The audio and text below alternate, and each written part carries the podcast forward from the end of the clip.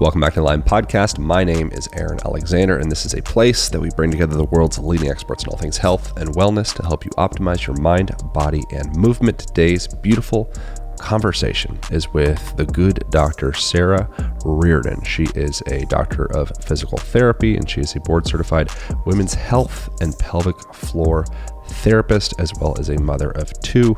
And uh, she helps people sort out pelvic floor dysfunction. And that is what this conversation is about. Uh, interesting, fun tidbit the adult diaper industry is soon to exceed that of the baby diaper industry. Modern humans are leaking out of their urethras, and there is a whole multitude of reasons for that. And a big part of that is pelvic floor dysfunction. Uh, also, sexual health, uh, prostate health, you could lump into that category. Um, overall athleticism, um, pressure within the body, understanding how to access intra abdominal pressure to create strength, leverage, all the things. It is all tied back to a healthy, buoyant hammock of a pelvic floor. And that is what this sweet conversation is about with my girl, Dr. Sarah Reardon. I want to thank you guys for subscribing so you get each week's episodes. Thank you for leaving us reviews on Apple Podcasts, wherever you listen to this. Just takes a second and is very supportive. I read them all and I read them on here as well. So I want to thank this is comes from JDBF211. Uh, they say, Awesome, have learned so much interesting and useful information from this show. Love the diverse topics and guests. Thank you, JDB211. Uh, appreciate you guys. I hope you're having a tremendous new year. I hope uh, if you guys started the Align Method program, I hope you are enjoying that. I've loved seeing the comments and I've really enjoyed the live Q&As we do each Friday. If you want more information about getting on the waiting list for that, it'll open up back again in March and that's found at alignpodcast.com slash AMP. Jump on the waiting list because the first 500 people will be the only ones that get access to it. Appreciate you guys. I hope you enjoy this conversation. Let's go. First, thank you so much for making time to do this. I'm so excited to have this conversation. I think the pelvic floor is, well, let's just start off. Why is the adult diaper industry exceeding that of the baby diaper industry? It either is or will be soon. What the hell is going on? I, you know, I think that that is an amazing question and a way, amazing way to frame it. I think that we often think that bladder issues or urinary leakage or pelvic floor problems are an acceptable and normal part of aging when that is just not the case. I think that, um, you know, we're really coming into a time of healthcare where we're thinking more about prevention and wellness and things that we can do to optimize our pelvic health or just health in general. Versus historically, I think healthcare has been a lot of, okay, all these problems are going to happen and we're just going to do damage control after mm. the fact. And so I think the narrative is changing. I think people are really seeking more information about how can I, you know, live my best life and not just deal with these problems that maybe the medical society or society in general have told me are just supposed to be normal and I just have to deal with them. What would some of the root physiological, anatomical, lifestyle, maybe psycho, somatic, I don't know. What are, what are the root causes of people leaking? What is this? Is this we're sitting on chairs too much? Is this old trauma, ancestral trauma held in the womb? Right. This...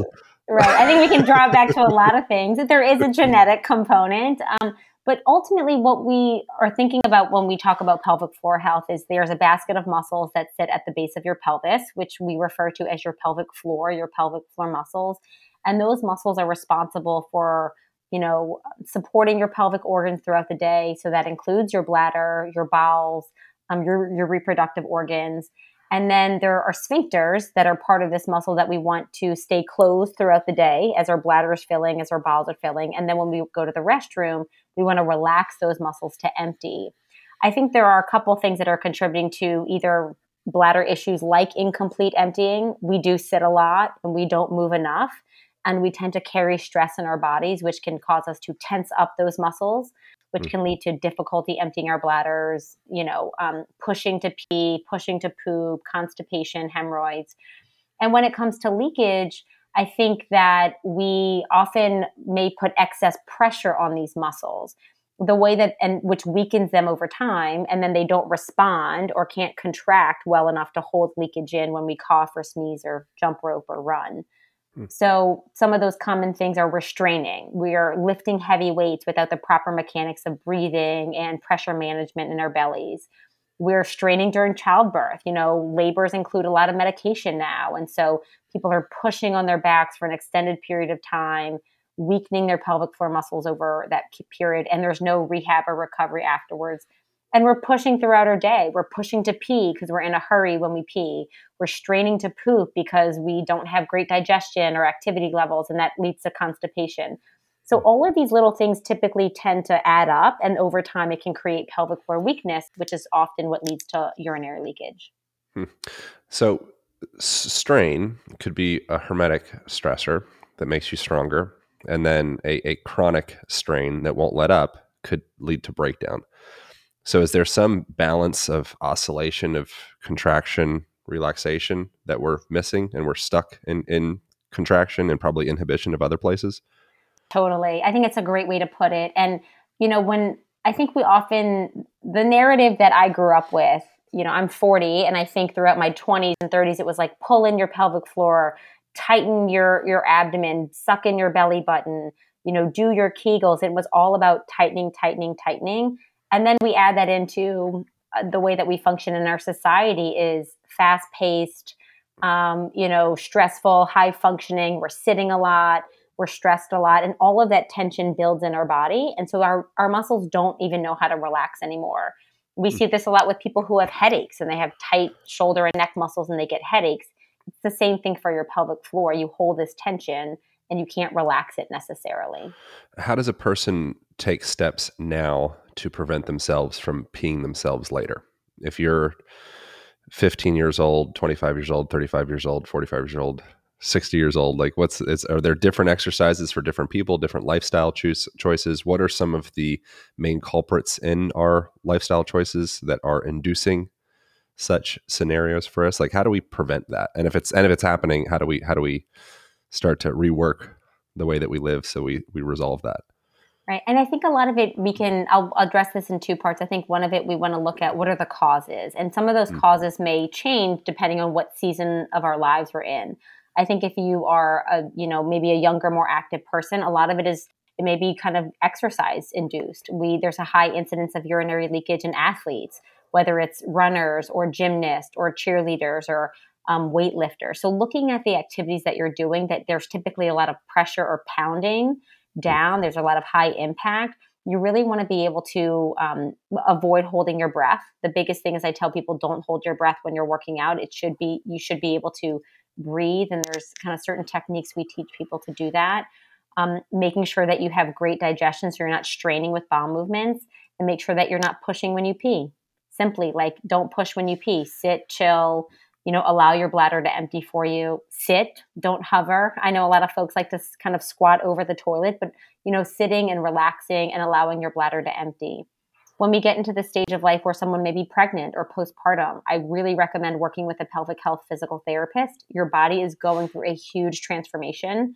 Your core and pelvic floor are relaxing and stretching and you want to be able to you know modify your lifestyle and exercise to accommodate that and also prepare for birth so you're not doing a lot of pushing and straining. And then you can strengthen your pelvic floor muscles on the other side. I think mm-hmm. later in life we start looking at more prostate issues in males or menopause where hormones change and that can lead to some um, weakness of your muscles and leakage over time. Again focusing more on strengthening. So i think it just depends on what season you're in. There's no kind of cookie cutter approach unfortunately, because it's a one, it's not a one size fits all, um, you know, uh, solution. It's really looking at what are the root causes of these symptoms and then starting to work on those from the ground up. Are there specific exercises a person could do? I mean, I know there are. Are there specific exercises a person could do at home now to start to one gain a relationship with their pelvic floor, um, and to strengthen or release or relax or engage or whatever combination cocktail of tonicity is necessary for them to have pelvic health slash global whole body health. Are there some exercises? Yeah, absolutely. And and this is really why I created my my whole Vagina Whisperer platform was I think that there is so much that we're not teaching people that's really accessible. So when it comes to strengthening your pelvic floor, if there's a weakness issue, you know, we often think about what we've heard of Kegels, which are just pelvic floor contractions. But to strengthen your pelvic floor, you really want to kind of master that Kegel contraction, know how to do it properly with your breath work, with your transverse abdominal muscles, and then bring that into your workouts, bring that into your function, bring that into your day to day using the muscle when you need it, whether it's with running, whether if it's coughing, whether it's with lifting, your child, your stroller, your weights. So, kind of really learning how to functionally activate those muscles versus just doing Kegels in the carpool lane or when you're sitting at your desk. Mm. When it comes to weakness, I think that there's, um, we really start with your breath. I think when you are holding your breath, I'm sorry, when we go to tension, we start with your breath when we think about tension, it's a lot of gripping and holding. And so just going to your breath can actually soften your pelvic floor muscles. Taking big, deep breaths to kind of open your ribs and expand that diaphragm like an umbrella softens your pelvic floor so that you can rest and relax it. And then we teach yoga poses and different stretches to kind of release the pelvic floor. So, you know, depending on which lane you take, that's really what there is. And that's you know kind of what i really have worked to try to give people access to because there's so much you can do that we're just not learning. You were suggesting that it's very rare for a dude to reach out and say hey come on the, the podcast. I want to talk about vaginal whispering and pelvic floors. I think there's a couple different lanes there. One i think it's invaluable to feel empowered to be supportive to your wife or your partner and so that's like, I think that's a really cool thing for me as I'm, I'm listening to this. I'm like, oh man, like what an amazing asset to be able to actually be a resource and, and be interested um, and what that would do in a, in a relationship. Uh, and then the other aspect, just selfishly, your pelvic floor and, and pressure, they're all tied together. And so if you want to get gains and you want to get more jacked and be able to lift more weight, understanding creating intra abdominal pressure uh, and and being able to just understand your internal pressure systems is is going to be the path to do that. Um, so, how does a person start to gain a relationship with understanding their internal pressure systems? That that's even a thing because that's a, I think that's a kind of like a kind of a far-reaching idea for uh, maybe many like gym bros uh, or gym sisters or whatever. Uh, so, how does a person start the process of like, oh wow, like I'm I'm this like multitude of bag pressurized bags in this body? How does a person start to come into relationship with their pressurized bag self? Right. it's an amazing way to phrase it. Um, you know, so I think it, it's really if you are working out, I think we we know what that pressure system is, but we don't really know why we have it or how to optimize it. And when you think of really your core, which is ultimately where everything kind of stems from, we often just think about the abdominal wall, but your core is really your abdominal wall in the front, your pelvic floor at the bottom, your back muscles, and then and the backside, and then your diaphragm at the very top. So think of it almost like a Coke can. And that's hmm. really where your pressure exists.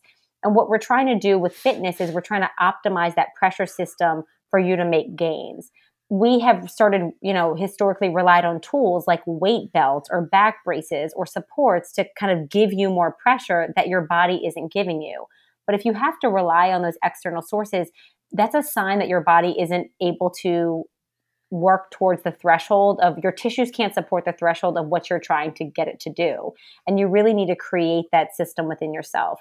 The two ways that I really tell people to do that is you need to exhale with exertion we think that by holding our breath, we'll be able to create more pressure, but it's actually the opposite. When you exhale, you're able to better activate your core muscles. So you draw in those transverse abdominal muscles, you pull in your pelvic floor with that Kegel contraction, and that becomes your bracing system for power as you exhale. You're better able to activate a Kegel and a core contraction with an exhale than with holding your breath. And I encourage people to try that. I'm like, okay, try to like hold your breath and then and then pull your pelvic floor, your abs in. It almost feels like they're stuck. Versus if you're able to inhale and exhale, pull pelvic floor and engage those low abs, you're able to solidify that pressure system and then you can exert more effort. So if you don't, you hold your breath, and that's what leads to hernias or diastasis recti or prolapse or hemorrhoids. So that pressure it doesn't have anywhere to go, so it's going to find a way out through one of those little holes or avenues, which it, we, not what we want. So, you know, I really encourage people that may mean you have to pull back on your weight, that may mean you have to pull back on your intensity. Start working on that core foundation, optimizing your pressure with your breath, and then push forward. And you're actually going to be able to be better, do better, lift better, all those things. Is there a play? I, I see a, weightlifting belt as a feedback mechanism. So it's a, a tool to educate a user to be able to create their own intra-abdominal pressure because now they have a feedback to actually be able to create that outward pressure against or with. Um, what are your thoughts on that?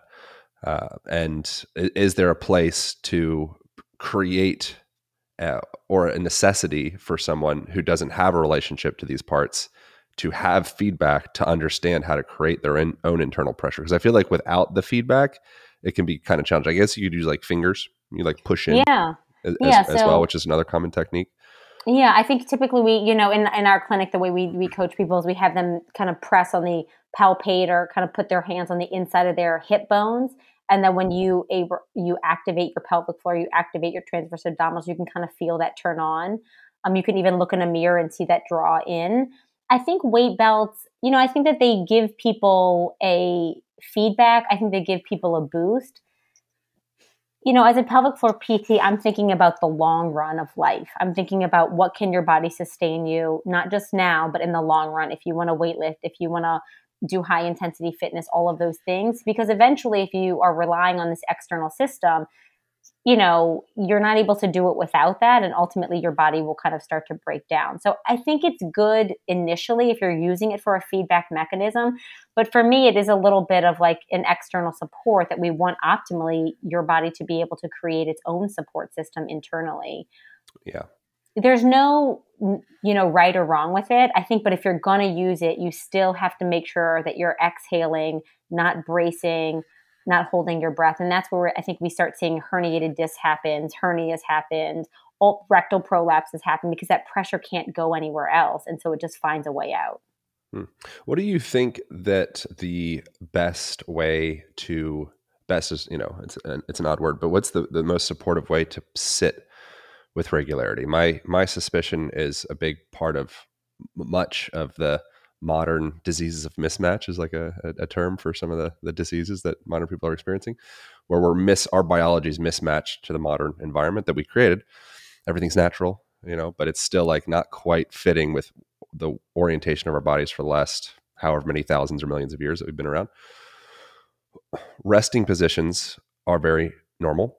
They're very health inducing they're very supportive.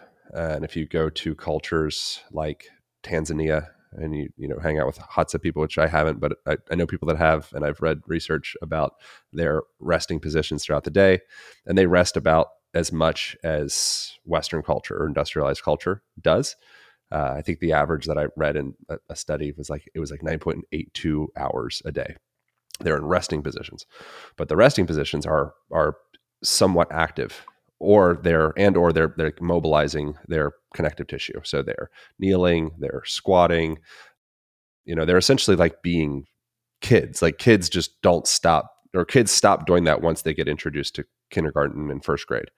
And then if a child starts to feel restless in those positions, then it's like, okay, they must have some type of mental condition and we need to get them on some type of medication to support this pathology. But then if you go to some place where we don't have that containment, it's like, oh, you just kind of keep on going in those positions because they're actually, you know, they're they're they're just resting positions. They're really supportive. So that was a, a long kind of monologue about my thoughts on excessive chair sitting throughout the day. Not that chair is bad; it's not evil. Uh, but if you're doing anything a lot, it can start to kind of form the body. And the way that we're sitting in chairs doesn't really seem that ideal for the the structure and function of our pelvic floor muscles and the rest of our body. So like what's the conversation there with chairs, resting positions? What do you think about spending time on the floor or on the ground um, for pelvic floor health slash whole body health? Right. So, you know, my favorite way to phrase this is your your best posture is your best position your to sit posture. in is your next one. Yeah. So it's about movement it's about change so i think that you know, I can say, oh, you want to sit with your feet flat on the floor and your legs uncrossed and your your back in a neutral spine position and supported. But that's for a period of time until you move. So I think mm-hmm. one of the biggest things is, especially when a culture where, I mean, I feel myself getting restless after an hour Zoom call, and I'm, you know, you know 40 and i think about my five and seven year old boys who they can't you know they're sitting trying to sit in classrooms and then they're oh they're so hyperactive i'm like no they're kids and they have energy and this is really the way we're all supposed to function but we've kind of gone down this pathway where a more sedentary lifestyle is the norm versus the other so I, I think you know what i tell people is your best position is your next one your best mm. posture is your next one and that absolutely includes squatting sitting standing, shifting your weight, um, shifting surfaces. So I just really encourage, you know, set a timer, do something practical. Like every 30 minutes, you move into a different position. You elevate your standing desk.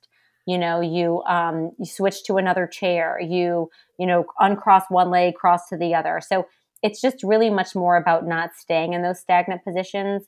With respect to pelvic floor health, if you are slouching and sacral sitting, is what we call it, it tends to overactivate your pelvic floor muscles, and that leads to tailbone pain and pelvic floor pain and tension. If you are gripping and tightening your muscles by crossing your legs and you're stressed out, also leads to tension. I love squatting. I am Asian, and that's something that if you go to Asia, they're just squatting, stooping on the sidewalk all the time. And that's a very normal resting posture for them. So I always say the next, your best posture is your next one. Yeah. And pelvic floor dysfunction how is pelvic floor dysfunction in these countries that are regularly going through those like natural human resting positions do you know anything about the you know it's a it's a great question there's not a ton of research on it you know i think that would be really interesting to look at you know are there the incidence of you know tailbone pain or painful intercourse or constipation are they any different in those countries that have different um, different resting postures than the one we do now. I think ultimately what we know in the US or in kind of Western culture is that what we're doing probably isn't working that well, considering the health outcomes we have in our country mm. um, and the inactivity levels and, you know, the um, kind of comorbidities that exist. But I'm also a physical therapist where, you know, I chose a job where I wasn't going to be sitting at a desk all day. I want to be moving. I want to be switching positions and getting up and down and doing a stretch here um, you know, working on someone there. So I really believe that that's how we're supposed to function. Um, I think motion is lotion, you know, so it's like the more you move, the more your tissues move, the more you breathe, and things can expand. And that's really something that's been lost in our kind of daily work lifestyle.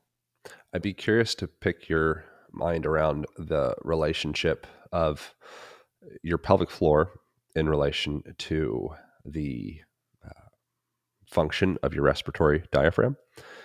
And if there is chronic tension in your pelvic floor, are you going to be able to access full functionality of your respiratory diaphragm, or would that create a limitation because those are all congruent tissue patterns there? Absolutely. So they're really so closely connected and really well coordinated. And so what happens is, you know, when we talked about the Coke can analogy earlier, that your respiratory diaphragm rests it's a dome shaped muscle underneath your rib cage and it rests like the, the top of a coke can and your pelvic floor is the bottom of the coke can and they work in coordination so when you inhale your diaphragm actually drops down and then your pelvic floor muscles soften and relax and drop with that and then when you inhale your diaphragm lifts and contracts back up and your pelvic floor muscles contract back with that so it's i'm sorry it's an inhale it drops down exhale it yeah. lifts up so we want that to work in coordination. If you have a really tight, tense pelvic floor that's really consistently lifted and contracted, that respiratory diaphragm can't go down and can't expand and contract to um, lengthen.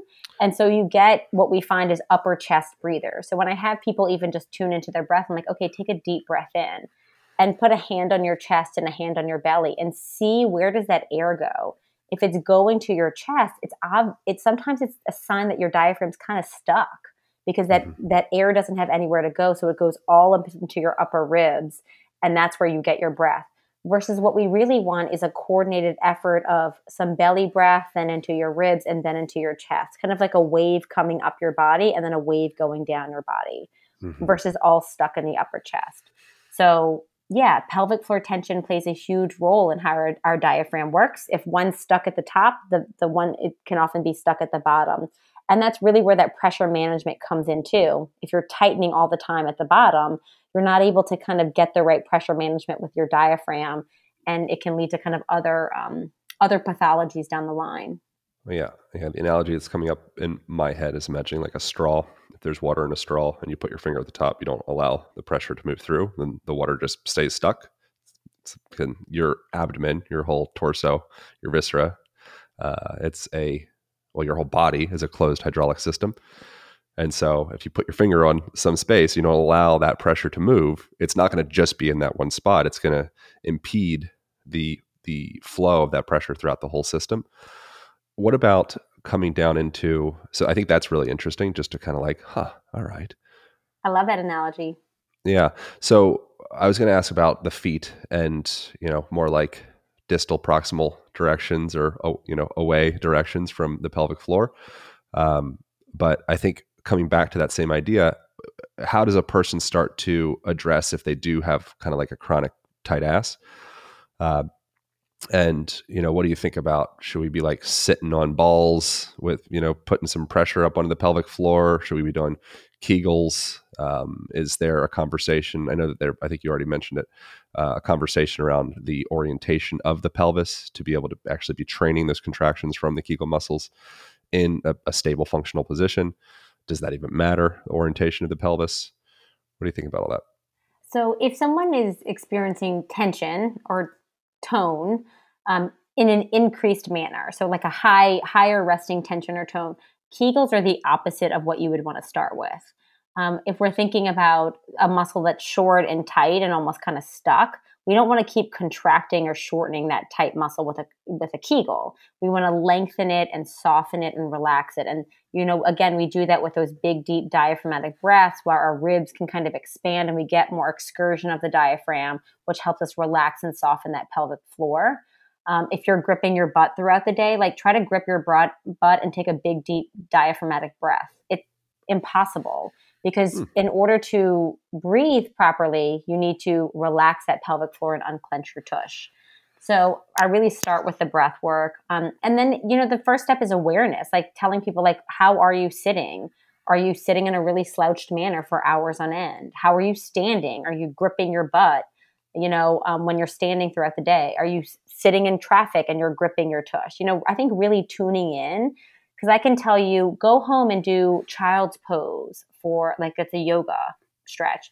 Um, do a deep squat like malasana and really get deep and breathe.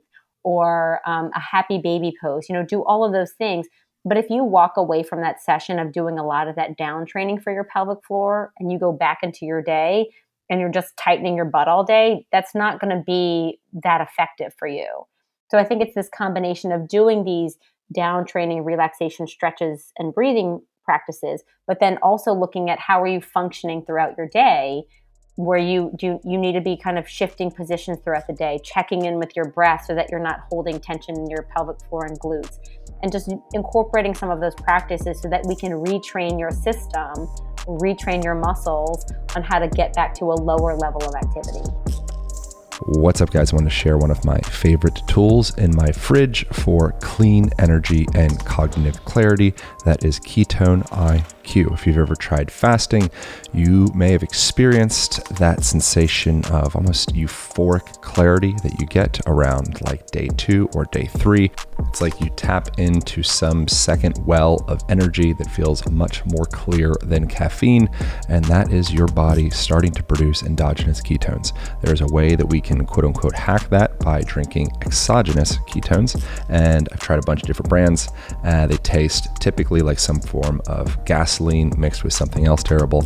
And Ketone IQ, I actually like the taste of it, which is great.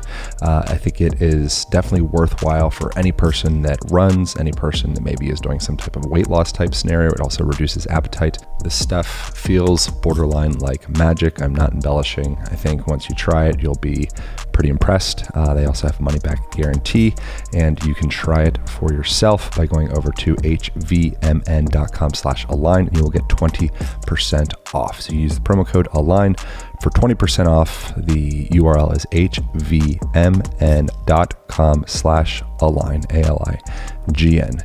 Check it out. I think you guys are going to think it is pretty impressive and look forward to hearing about it. Where in your uh, experience with patients have you seen sexual trauma come into pelvic floor pathology or dysregulation? So, this is a big question. Um, you know, I think that sexual trauma, assault, or what we even consider traumatic is underreported. And I, a lot of the folks that we work with who experience sexual pain or pelvic pain or painful intercourse have a higher incidence of sexual trauma than those who don't experience those symptoms. So, you know, if you have five people and, you know, th- four of them um, have experienced trauma, um, they're, you know, have a higher risk of developing pelvic pain and vice versa. If you have four people and they have pelvic pain, those people, more of those people are more likely survivors. So our bodies hold on to tension and trauma. And this is a part of our body. Our pelvic floor and our pelvis is a part of our body like anything else, whether it's a hip, a neck, a shoulder. You know, and I think that oftentimes when we're doing our work in pelvic floor therapy and addressing some of these issues that are really symptoms or manifestations or kind of puzzle pieces to pain, um, I think that a lot of that trauma can kind of start excavating. I think it can be a really healing process for people to work through this um, in a not just in not just an emotional psychological way but also a really physical way. So you know it definitely plays a role. Um, there's definitely higher incidence in, in the pelvic health community or pelvic floor community or for those who have pain have also experienced trauma in this area as well. Is there some value in increasing one's sexual um, performance is like a dumb word but um, i don't know access to depth of sexuality or something. I don't know, but sexual performance with, by um, strengthening or relaxing their pelvic floor muscles. And that's one question. And then I'm also curious. Well, I'll just ask that question. Then I have a, a more provocative question. Okay. Coming. um, we're jumping all over the place here. So yeah. I. you know? Yeah, absolutely. I think, first of all, when we have sexual intercourse or any kind of sexual arousal, we release oxytocin in our bodies, which is a really good, feel good hormone. And so the more we can do that, the better. And so I think that some of the barriers to intercourse um, for both genders, all genders, has been pain.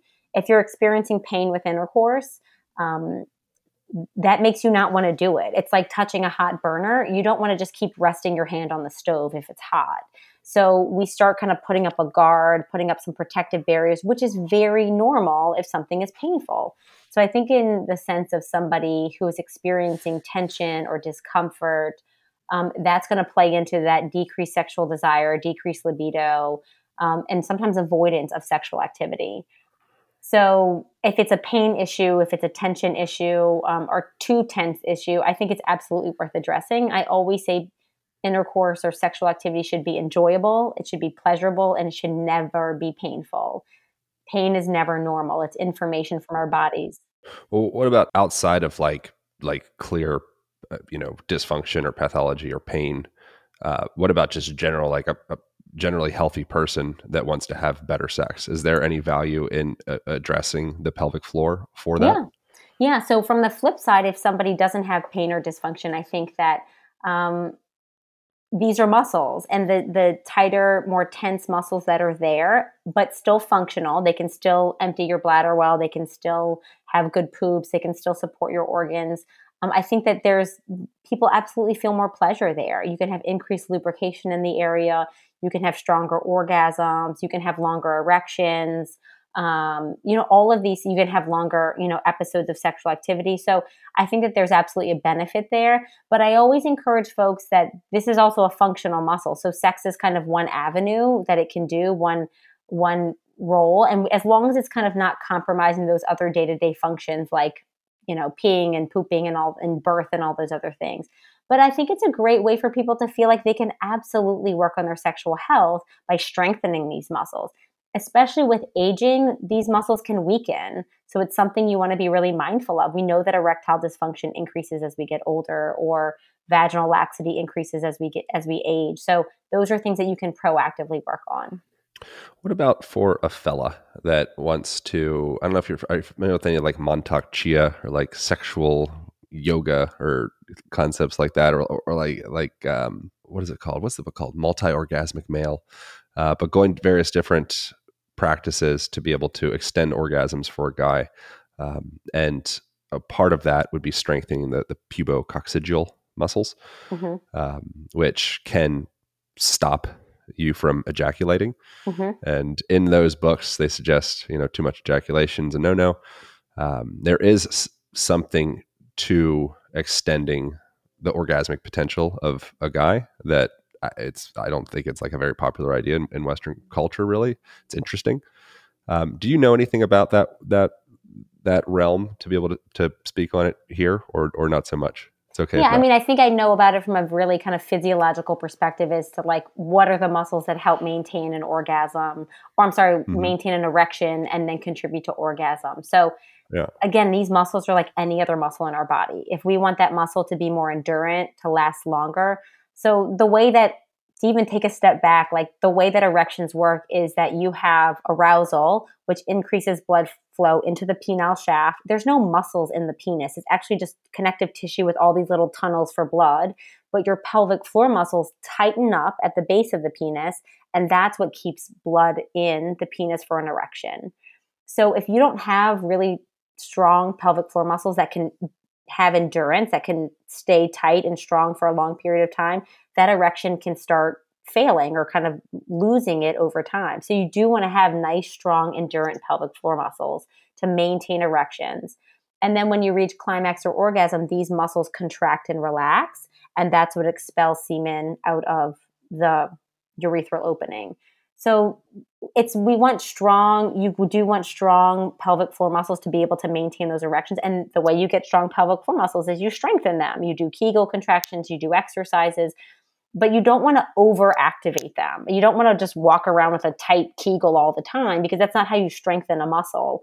Um, you don't just walk around with your bicep flexed all day to strengthen your bicep. You want kind of a good contraction, good relaxation, holding that muscle for 10, 20 seconds, and then relaxing it in between. So we want coordination, and you the relaxation piece is, is as important as the contraction. If you have a too tight muscle, you're not going to get that blood flow in there that you're looking for. So you want to contract that muscle, but you also want to relax and soften it. And that's where the balance comes in. What are your thoughts on prostate massage for a guy? Mm-hmm. Uh, Ben Wa balls, or whatever mm-hmm. the terms are for things you put in your yoni mm-hmm. or vagina and contract around and whatnot. Um, butt beads mm-hmm. for a gal or a fella. Mm-hmm. Uh, what do you think of putting devices in your orifices for yeah. pelvic floor health? I think it's okay. I think, but we always want to think about like, what are you trying to achieve? So if you are looking for stronger pelvic floor muscles, Ben Wa balls, or what we call, you know, Kegel balls or jade eggs or Kegel weights, um, it's a great way to do it. But again, you don't want to just tighten this muscle all day. I think with Ben Wa balls, we've been taught that you just walk around with a ball in your vagina and that's going to get it stronger the way that you strengthen a muscle is it's a contraction with a relaxation. So you can use those devices for strengthening and contract and relax and use them in different positions. And I think that that's totally excellent. But again, the focus is on both parts of that, the, the full range of motion of the muscle. Um, the trick is, but I'm like, if, but oftentimes the narrative for these devices is like, it's going to give your vagina magical powers. Like a jade egg is not going to give your vagina magical powers but can it strengthen it? Sure, absolutely. And it's a great device to use. Um, I think with respect to um, anything anally, it's the same thing. You can contract that muscle, but you just want to make sure that you're relaxing it as well. When it comes to prostate massage, it's a little bit different, different type of maneuver. Prostate massage, you know, there's some different theories behind it that massaging the prostate, you excrete fluid from the prostate that's separate from from semen. It can decrease your risk of infection, um, it can kind of, it's like a pipe. You kind of are clearing out the pipes and getting good fluids in there. Um, it can be satisfying for people. It can help relieve tension or pain or restriction. Um, it can optimize sexual health. So I think that there are some benefits to it. Do I think it's something that everybody has to do? No. Do I think it's harmful? No. I think it's per individual. There are some benefits, and there's not a lot of risk to it. Hmm. I, a curiosity that I have um, is around birthing and effective birthing positions. It seems to me that it would make sense to birth a child vertically uh, and like leverage gravity in my limited understanding of, of, of the world and, and, and birthing. Uh, and maybe like in water could be an interesting approach as well. Um, is are we doing are we making the right decision to birth on our backs? Is that the most sensible thing? Like I don't what do you is there other ways to birth yes that would be effective like yes. it seems it seems I, I, would i would presume if you were a woman in the amazon or somewhere in you know the africa and you were birthing a child my feeling is you probably wouldn't lay down on your back and do it but you know i'm i'm just a, a, bro mansplaining the vagina so right. i don't really know um, what right. so but... I'll take over, but you did great yeah. because that is Thank the you. right question to ask. Um, yeah. And I think that that's why it's really amazing to have, um, you know, a, other genders outside of females in this conversation because not only are you considerate of what would my partner need, but you're a healthcare provider, you're a wellness provider. Um, you know, you're in a healthcare community where you may be seeing female clients. So I think you it's important to be well versed on, hey, this is something that's going on you should probably go see this person for more expertise, um, which would be a pelvic health PT. So when it comes to birth, I have a lot of challenges with the way that we are running things now. And absolutely, there are better options for birth than lying on your back. Oftentimes, the reason someone's lying on their back is they're medicated, so there's limited mobility in what they could do. Um, you can kind of shift different positions when you're when you have an epidural or you're anesthetized, but it's harder. Um, and I think it's more comfortable for the medical provider to have somebody lying on their back. If you do have an epidural, my favorite position to give birth is lying on your side because it allows more expansion of the pelvis. Your pelvis is this ring of bones, and you have a joint in the front and the joint in the back so that your pelvis can expand and move. And we're not optimizing that when you're lying on your back. We're literally making it as stiff as possible and closing the outlets, which is not the best way to birth. So I think when it comes to labor, you're absolutely correct. Being in an upright position for a longer period of time and squatting, moving around, walking, all of those help baby kind of press um, down on the cervix of the uterus that helps with dilation. It helps baby come down the birth canal. The same thing with birth, though, is like your best position is your next one. I think movement is key. There's no like, you have to squat, you have to be on hands and knees, you have to lie down.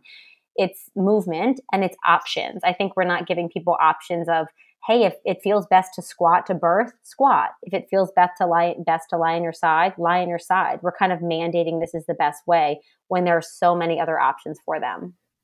It feels, as you're describing that, it feels like many people in the modern world it are almost like guests in their body which this might be a little little too like esoteric or poetic but i feel like when you meet someone that is maybe a dancer or like a lifelong athlete and they've just been really engaged in their physical experience i feel like the way that that person engages with injuries and rehab and perhaps even birthing process or raising children oftentimes they have this intuition of like no this feels right like I need to do this. Whereas if a person doesn't have that kinesthetic IQ or just like internal awareness or intelligence or relationship, I think it makes more sense to be more passive into like, okay, you're the expert, just tell me what to do. I think there's a balance of you're the expert, tell me what to do, I trust you. And there's also sometimes it pays dividends to develop a relationship, a kinesthetic relationship with yourself, because no one's going to know your body better than you.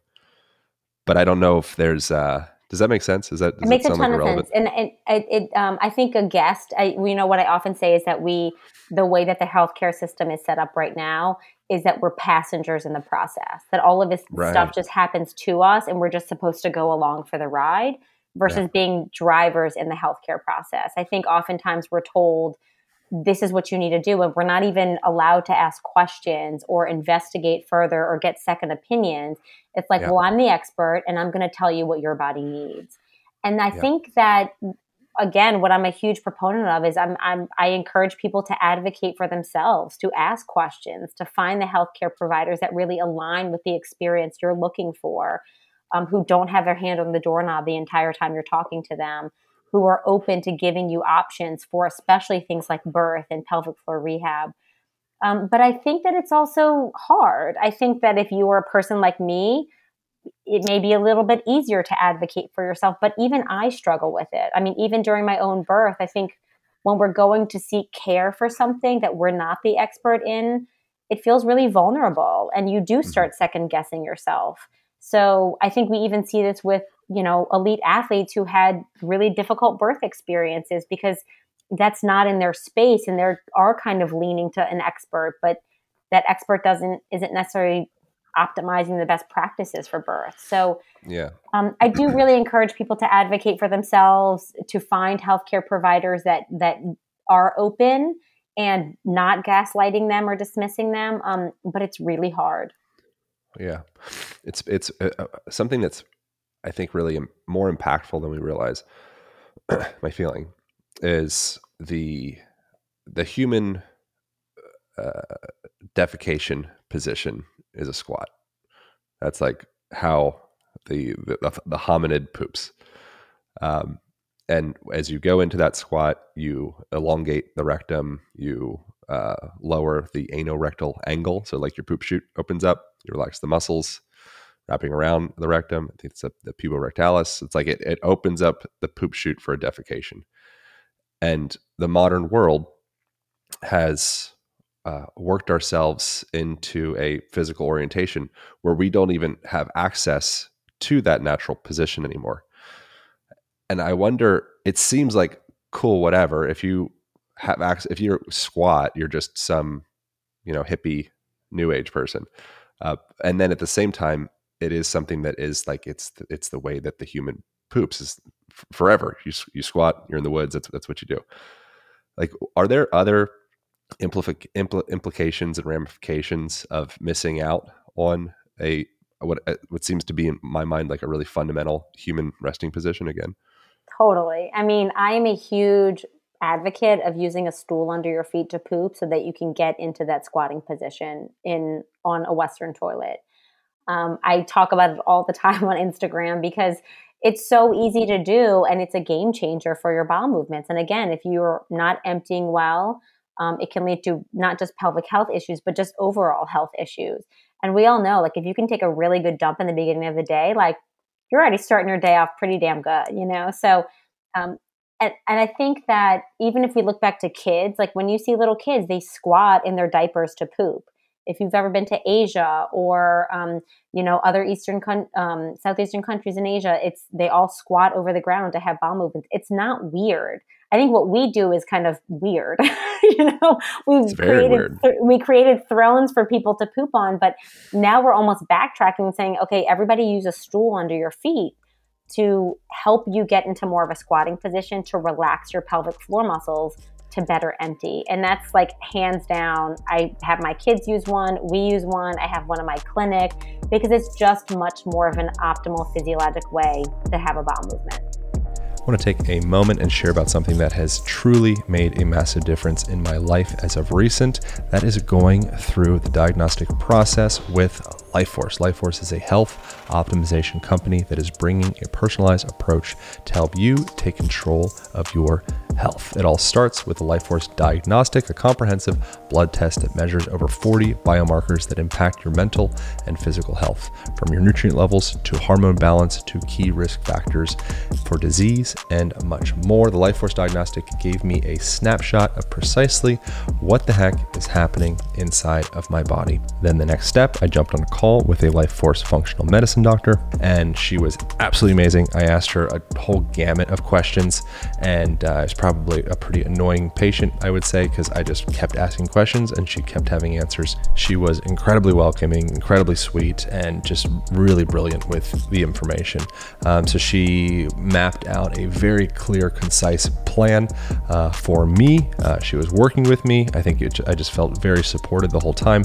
Uh, some of the things that we saw there was a deficit with me was particularly DHEA uh, and then also omegas. So they got me on a couple nutraceuticals, and I swear to God, um, I since starting these guys, I feel um, almost uncomfortable saying it like this because it's an ad, but it truly made a massive difference. My word recall, my energy levels, my libido um, has has significantly shifted since starting. So I'm freaking excited, and I would absolutely implore any of y'all to at least get the diagnostic done so you can get that snapshot of what's going on inside of your blood, what is going on inside of your biology, so you're not guessing. You know exactly what's happening, and then you can start making decisions from there. If you'd like to get 15% off, uh, you can go to mylifeforce.com. That's M Y L I F E F O R C E.com, and then use Align code at checkout for 15% off. And that is a very meaningful 15% off as well. So I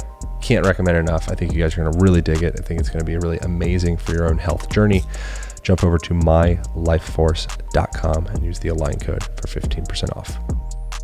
I want to take a moment and share the first thing that I do every day upon waking up, and I find it to be invaluable for increasing my energy levels and improving my digestive health, as well as giving me a sense of reassurance that I'm getting the vitamins, minerals, and pre and probiotics that I need for a healthy gut and healthy body.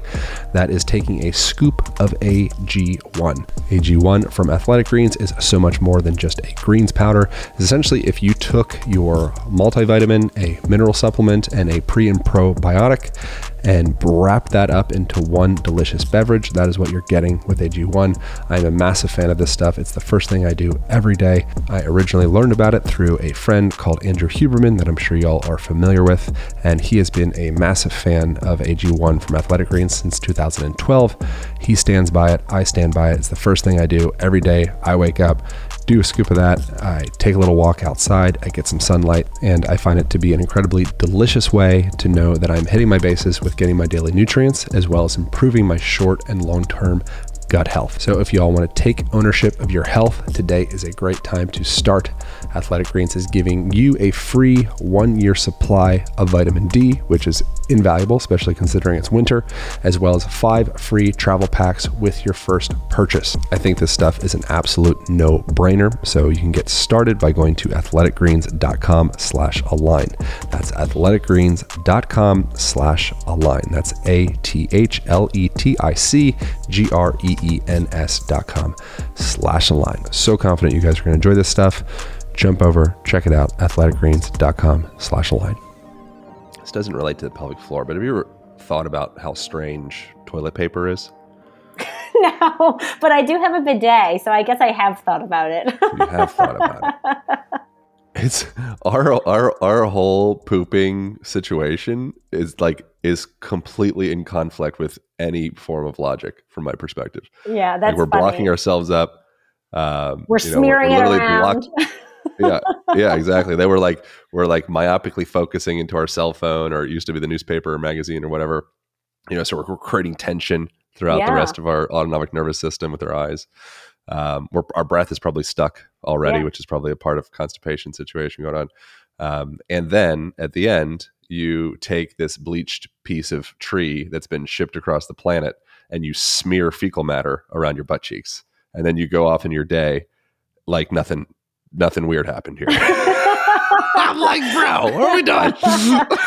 When you break it down that way yeah toilet paper what are you doing? What are you, you would never do that. Like there'd never be a situation. If you got some poo on your forearm you right. would never say hey do you have a rag? There's feces on my arm. 100% of the time, you'd go to the faucet and you would rinse the poo off right. your arm. We, what are we um, doing? We, I remember when COVID hit a couple years ago, I was like, oh, we're fine. We have a bidet. I mean, once you go bidet, you're never going back. So, of course. Um, I have a friend who has a travel bidet and it looks like a, you know, electric toothbrush and he gets stopped in TSA to like, they're like, what is this? Well, you know, but um, he's like, I, I just can, shower. I can never, and that's what we do for our kids. I mean, we don't take toilet paper to babies' butts and wipe their poo off. We take moist Crazy. wipes because we know that water and liquid is more cleansing. So, What are we Um, doing? yeah, we're moving backwards. I mean, we went way too far in one direction, and I think we're like, okay, now bidets, okay, now poop stools, and you know, really working backwards to um, what is Well, a more think that- sensible way to poop. I think the way that we poop and the way that we wipe said poop from our, our, our bum is perhaps evidence that there may be other misfits in the way that we live our, our lives in the modern world. a You know? symptom of a bigger issue. yeah. Because if you go, if you look at that, you'd be like, you know, normal American person, you'd be like, of course, like this is the only way you would do that. If you were to go to some toilet situation in Guatemala or Thailand or something, and there's like, you know, no no throne, no toilet, and then there's like a hose in the room, you'd be like, these animals. we're real. Meanwhile- they look at us and they're like, "Those idiots," you know. and they're right. And they're right. That's the thing. Like they're objectively correct. like this is actually there's this is not a subjective thing here. This is like, no, that's objectively you are correct, sir. That's great. So maybe that's the takeaway: is that everybody needs to squat when they poop and rinse with water. what are some other examples like that that you see in, in culture? What's that's a big glaring one for me. The way that That's we a poop, huge the way that we handle it afterwards. Is Yeah, there any think- other other other standouts? Are like, what are we doing? Yeah, I think two two standouts is a, a ton of people push when they pee. M- Hmm. Men, female. I mean, it's another one of those things that it's like it's a it's a bodily function that we're trying to rush. So when you Alright. push when you pee, you're actually tensing your muscles, which is going to lead to more incomplete emptying. Like you want to just relax your pelvis, just breathe. Um, this is why I often tell seamen, and they're like, I can't start my stream. I'm like, put your hand against the wall and just lean into the wall so that you can relax better, so that you can empty.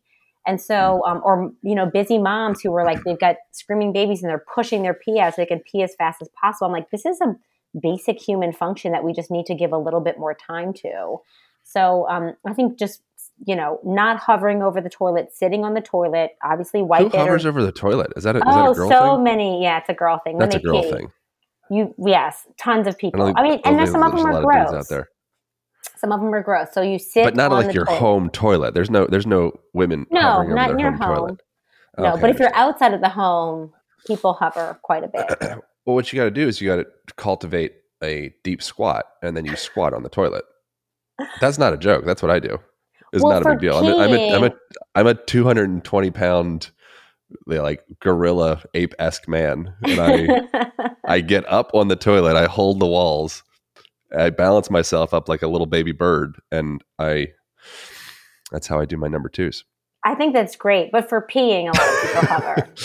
Would it not work for peeing? I don't know. I've never peed as a woman.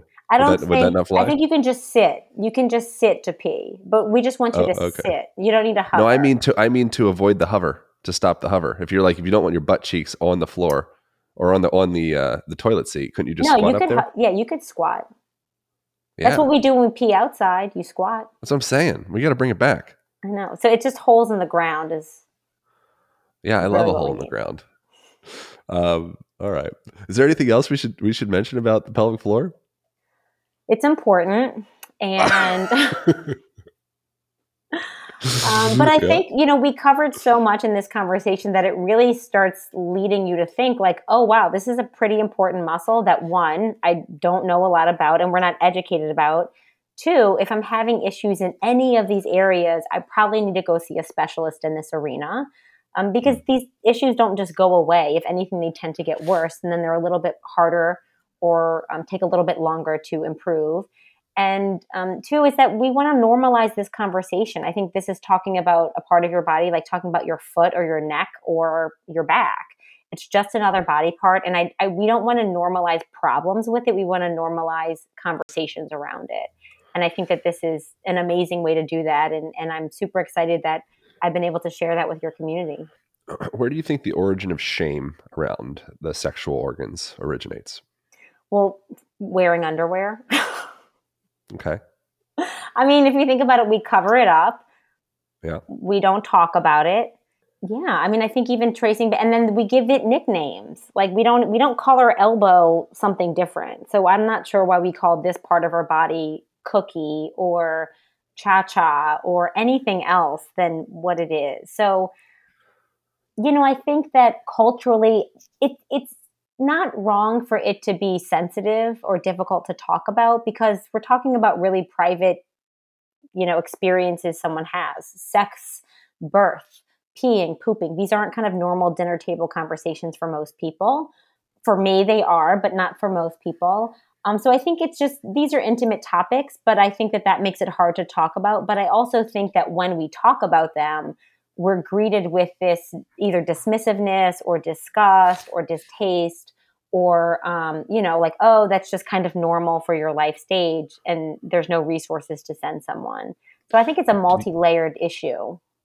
Do you this kind of comes back to the sexual trauma but doesn't necessarily need to be like a, a rape per se. Do, you think that there could be um, quote unquote trauma which you know could just be like unprocessed information of sorts that transpired in someone's life they're still holding on to around shame around their sexual organs or maybe like a psychosexual stages of development freudian thing like the the anal phase of development for a child which i think is like zero to three um, or the phallic phase, you know, where you're going through this like really deep and meaningful time of getting to know your most intimate aspects of yourself and the way that you poop and the way that you pee and getting an erection. Like, what is this? Yeah. You know, my vagina's bleeding. What, what, what's that all about? Right. Um, do you feel there could be some type of uh, psychosomatic relationship to held tension in and around the sexual organs that could be inhibiting our access, healthy access to them. Yeah, I think it's um it's we see it commonly in highly religious communities when there's a lot of guilt around sex or sexual mm-hmm. activity. Mm-hmm. Um, there's clear research actually that people who have sexual guilt um, related to religious beliefs actually experience more pain with sex. And mm. so I think that it's not that all religion leads to pain with sex, but I think that when there's a guilt component, there is evidence that that does play a role. And so we can see kind of some of these societal systems or belief systems we have definitely affect us in a very physiological way. And um, and it's you know I think that there's two ends of the spectrum. I think we don't want to over sexualize things because these parts of your body are not just sexual. But I also don't think that it needs to be so hidden and quiet and hush hush that we're uninformed, we're um, disconnected from this part of our body either. I think that there's a really healthy middle ground that we're trying to work towards. I think the conversations that we're having now as adults translates to our next generations. Like I'll be able to, I do have these conversations with my kids and um, they're very familiar with body parts and how we call them and how we name them and what they do. And um, so I think that as we get more comfortable with those conversations, I think there we're able to pass that along. Yeah. Well, cool. Well, thanks so much for uh, normalizing this conversation with me. It was good times. Thanks for having uh, me. Where's yeah, where's a good place to point people from here if they want to go deeper into uh, their own vagina whispering experience? so step one would be um, I would check out my website, which is thevaginawhisperer.com. And on there, we have a ton of actually free resources just about pelvic floor health, um, birth preparation, um, pelvic floor strengthening, where to start, exercises to start with. And then my whole kind of um, platform of exercises, if you're looking either for strengthening or postpartum recovery or painful sex, kind of a ton of exercise programs for that. And then you can cool. find me on Instagram at the Vagina Whisperer. Cool. Well, sweet. Well, thank you so much. Um, I appreciate you. I enjoyed this conversation a lot. And uh, thank you all for tuning in. And that is it. That is all. See you next week. Hope you guys enjoyed that conversation with the great power vagina whisperer, Sara Reardon. Uh, she's great. And uh, if you guys want to share some of the topics, some clips from this, you can tag myself at Align Podcast. You can tag her at Vagina Whisperer on Instagram. And uh, once again, appreciate you subscribing. Thank you for sharing this. Thank you for leaving us reviews. Thanks for doing you. I'll see you next week.